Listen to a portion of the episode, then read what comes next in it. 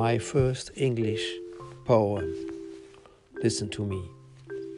I have written a poem about traveling, vacation, holiday. Listen. Travel.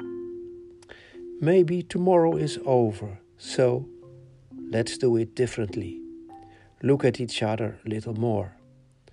Unpacking other days together. Hear the wind whisper. Travel through another time, looking for peace. Make room in your head. You can also see the sun differently. The work can wake. Your house will stay. Take a look in another mirror. Put away daily reality.